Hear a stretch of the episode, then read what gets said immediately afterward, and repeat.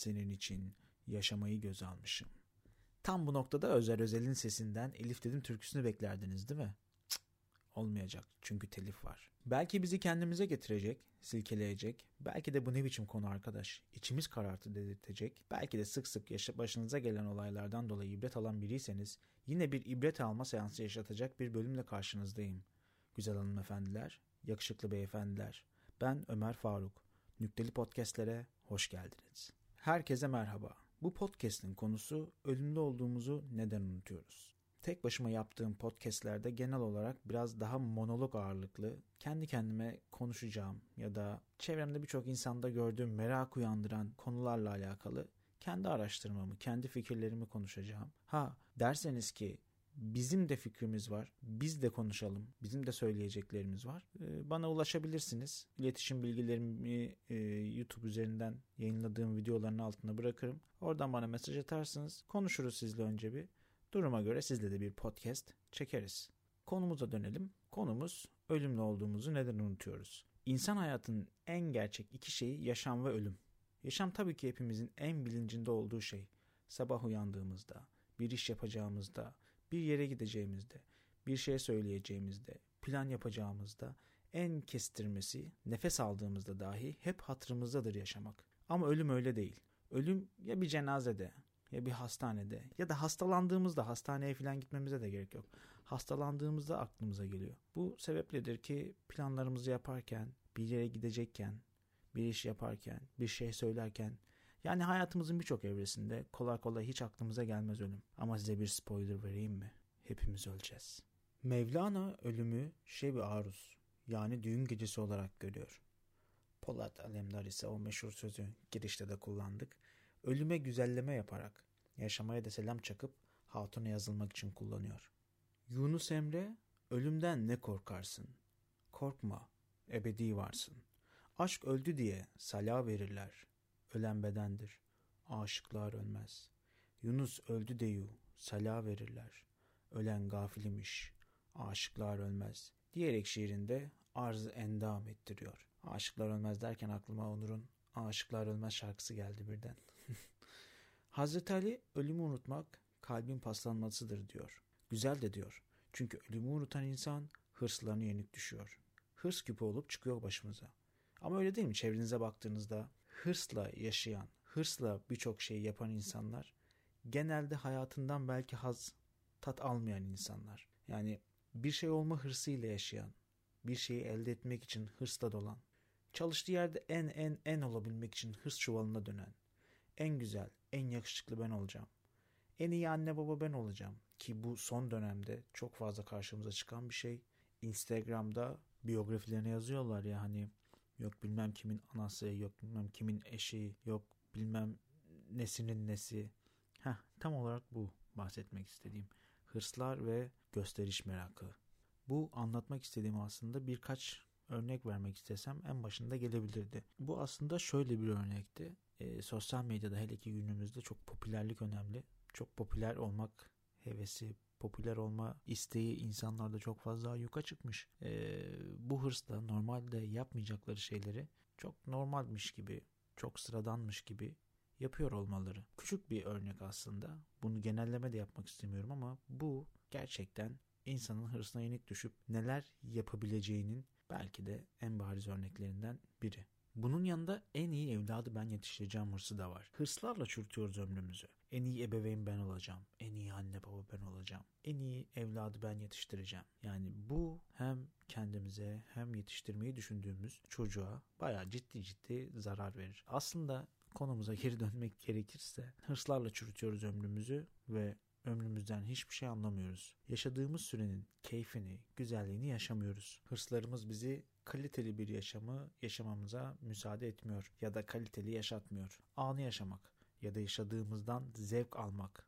Yani bu duyguları tattırmıyor. Ha bir de kendini kısacık ömründe vazgeçilmez sanan insanlar var. Ah vazgeçilmezlik duygusu ah. Bir tane abim vardı. Geçmişte çok kullanırdı bu sözü. Hani birine kızdığı zaman iş yerinde, çalıştığı yerde, başına bir şey geldiği zaman böyle burnu havada birine denk geldiğinde şunu söylüyordu çoğu, çoğu kez. Mezarlıklar kendilerini vazgeçilmez sanan insanlarla dolu ve vazgeçildiler.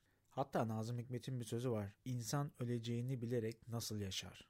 Ya çıldırır ya da öleceğini unutur. Hakikaten bazen insan kendisinin de öleceğini düşündüğünde çıldırır gibi oluyor değil mi?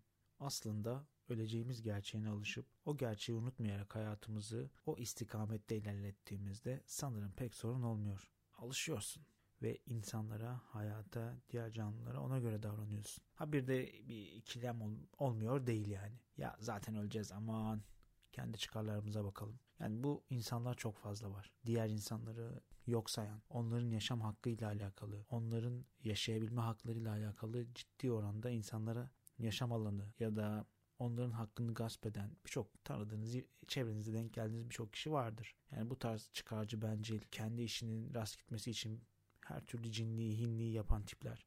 Yani bunlar hepimizin çevresinde var. Ha işte o tipler sadece nefret kazanır ve tekrar olmayan bu ömürde düştüğü zaman öldüğünde ya da hastalandığı yani, yani çok şey yapmaya gerek yok. Hastalandığı dahi çevresinde kimsenin olmayacağını acı bir te- şekilde tecrübe ederler. Hayatta en çok sevdiğim şeylerden biri insan biriktirmek. Yani bu insanlar insan biriktiremezler. Yaşasa da ölse de hasta da olsa, ağlasa da gülse de her daim yanında olacak birilerini biriktirmek zorundadır insan.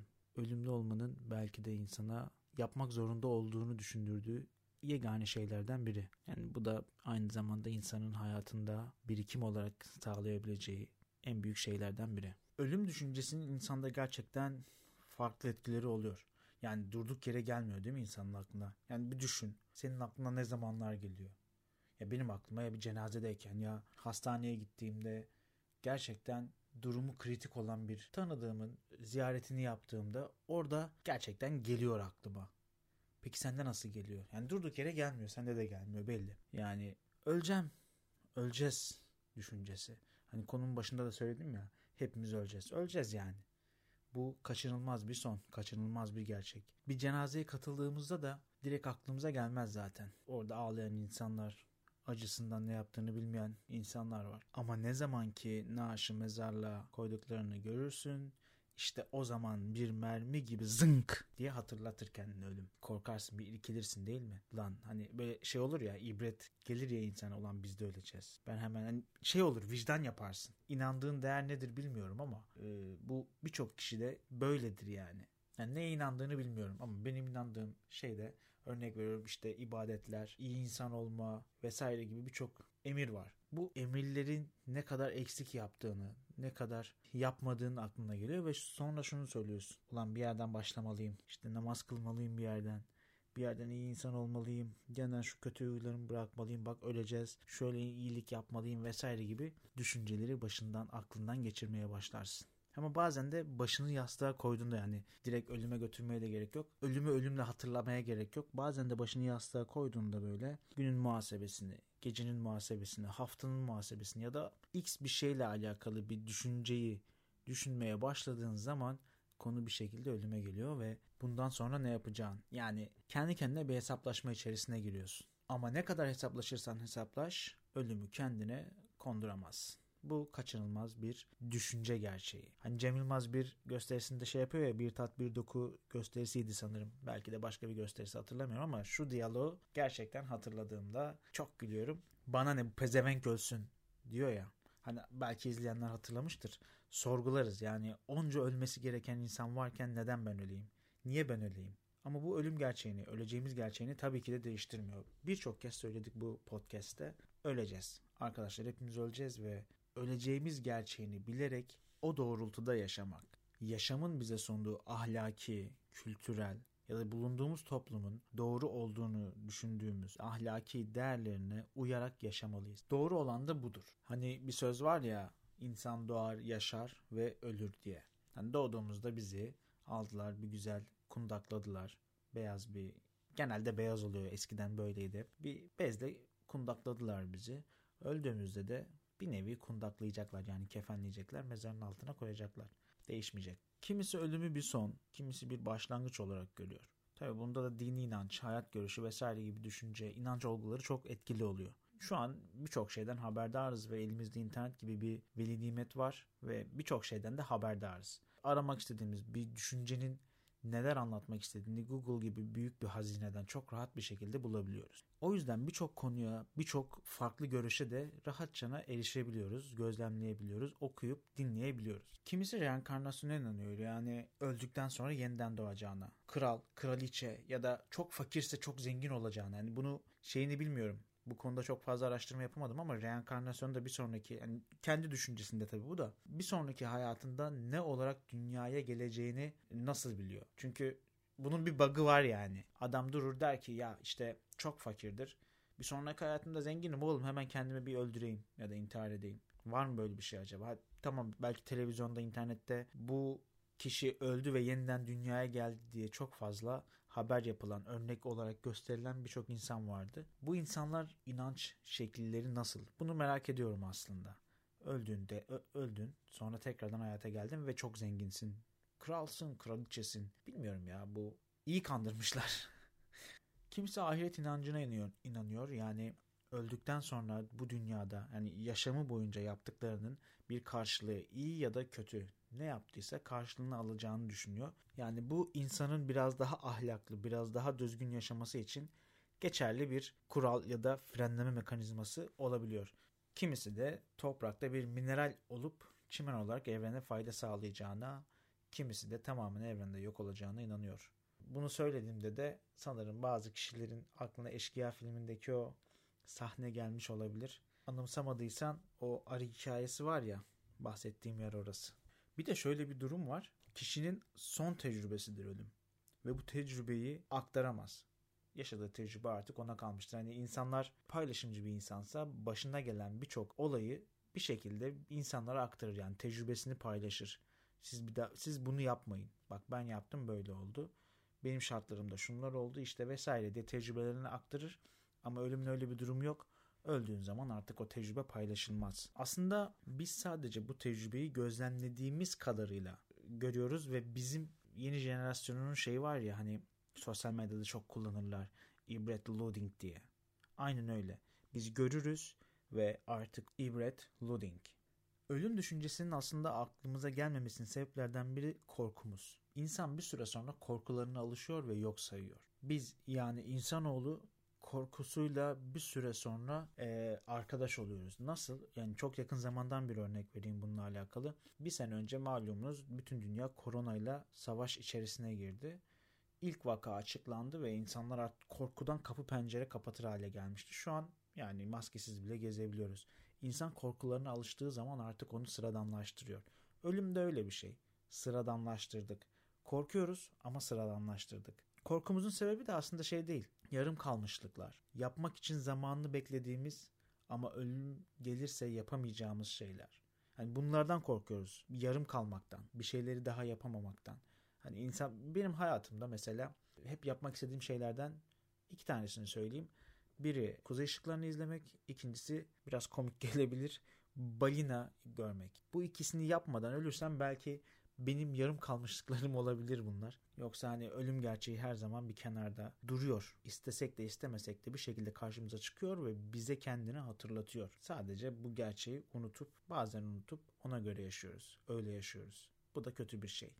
Durup düşününce geri kalan ömrümde kendime, çevreme, aileme nasıl daha fazla fayda sağlarım diye. Ama hani fayda derken tanıdığım tanımadığım fark etmiyor. İnsanlara itlik, adilik yaparak değil doğru düzgün bir şekilde daha nasıl kazanımlar sağlayabilirim? Faydalı olabilirim. Tamam her iki türlü de insan öldükten sonra anılır. Ha iyi anılır ha kötü anılır o ayrı bir şey ama anılır. Bir şekilde anılır. Belki arkamdan söverler. Böyle gün yüzü görmemiş küfürler. işte hakaretler. Bir şeyler böyle. Ama bir yandan da baktığın zaman güzel anılmak, yaptığın güzel şeylerle güzel şekilde anılmak gerçekten insana öldükten sonra da güzel bir katma değer katar ya benim bizim inandığımız değerlerde öldükten sonra da bazı şeyler devam ediyor. Yani şöyle iyi bir şey yaptığında öldükten sonra dahi olsa sevap hanene o sevaplar işleniyor. Yani bir çeşme yaptın ve o çeşmeden birçok kişi yararlandı, faydalandı. Bu senin hanene yazılıyor. İyi bir şey. Bu sebepledir ki ömrünüzü güzel yaşayın. Hırsınız olacaksa yanınızda en iyi arkadaşları, dostları bulundurma hırsınız olsun. Güzel şeyler yapmakta hırslanın olumlu hırslarınız olsun. Yani sizi hayatınızı, yaşamınızı çürütecek, sizi kötü bir insan olma yolunda ilerletecek hırslarınızdan uzak durun. İyi insan olduğunuzda, iyilik yaptığınızda, iyilikte yarıştığınızda belki adınıza tarihe altın harflerle yazmayacaklar ama en azından iç huzurunuz olur. Mutlu olursunuz. Ki mutlu olmak sanırım insan hayatının en güzel duygularından biri. Konunun belki dışına çıktık ama mutlu olmak için elinizden geleni yapın. En ufak şeyde, çok zerre bir şeyde mutlu olabilirsiniz. Bunu yaşayın. Bunu gerçekten yaşayın. Bu podcast'te bahsettiğim iki şey. Bir, hırs. iki vazgeçilmezlik duygusu. Bu iki şeyin yanında ölümlü olduğumuzla alakalı da düşünceyi kendimize empoze ettiğimiz an iyi bir insan olma yolunda emin adımlarla, güzel adımlarla ilerlemiş olacağız. En azından iyi insan olma formülünü bulmuş olacağız. Ölümü unutmak dedik ama bir de şöyle bir durum var. İnanç meselesi. Yani bahsetmek istediğim şey çok farklı. İnanç derken yanlış anlaşılmasın. Yani bu bir dine, bir insana, bir fikre, bir değere, bir ideolojiye fark etmez. Kandırılabilecek düzeyde bir şeye bağlanmak, inanmak bir süre sonra insanı e, geri dönüşü olmayan bir yola götürebiliyor. Şöyle ya çok uzağa gitmeye gerek yok. Bizim bulunduğumuz coğrafya çok tehlikeli bu konuda özellikle. Çok örnek verilebilecek, olumsuz da olsa örnek verilebilecek durumlara çok maruz kalabiliyor. Yani şunu örnek vermek istiyorum. Canlı bomba olayı. Kandırılıp bir şekilde insan kendini patlatabiliyor. Nasıl bir uyuşukluk, nasıl bir vazgeçmişlikle insanı ikna edebiliyorlar ki bu adam kendisine bombayı bağlayıp bum patlatabiliyor. Buna aslında çok geçmişte bu Selçuklu zamanlarından anlatılır ya Hasan Sabbah. Hasan Sabbah'ın fedaileri. Haşhaşiler yani. Hasan Sabbah'ın tek bir lafı ile kendi canlarına son verebiliyorlardı bu müritler. Hasan Sabbah'ın müritleri. Bir fikri savunup o fikir uğruna kendi canına kıyanlar. Aslında çok da örneklendirebilirim bunu ama gerek yok. Hayat değerli. Ne inanıyorsunuz bilmiyorum ama şimdi bizim yaşadığımız coğrafyadan örnek vermek gerekirse, yaşadığımız ülkeden örnek vermek gerekirse Müslüman bir coğrafyada yaşıyoruz ve Müslümanız. Yaşadığımız değer, yaşadığımız inanç, hayat neyse artık siz buna ne ad koyuyorsanız, ne isim veriyorsanız bunun bize anlattığı, gösterdiği, uymamız gerektiğini söylediği, farz dediği, yasakladığı şeyler aslında bizim hayatla alakalı e, yolumuzu çizmemizde yardımcı oluyor. Bir başkası Hristiyanlıkla alakalı e, direktiflerde ya farklı şeyler olduğunu düşünmüyorum insanlara yapın dediği şeyler hemen hemen ortak noktalarda, ortak e, paydalarda buluşturuyor.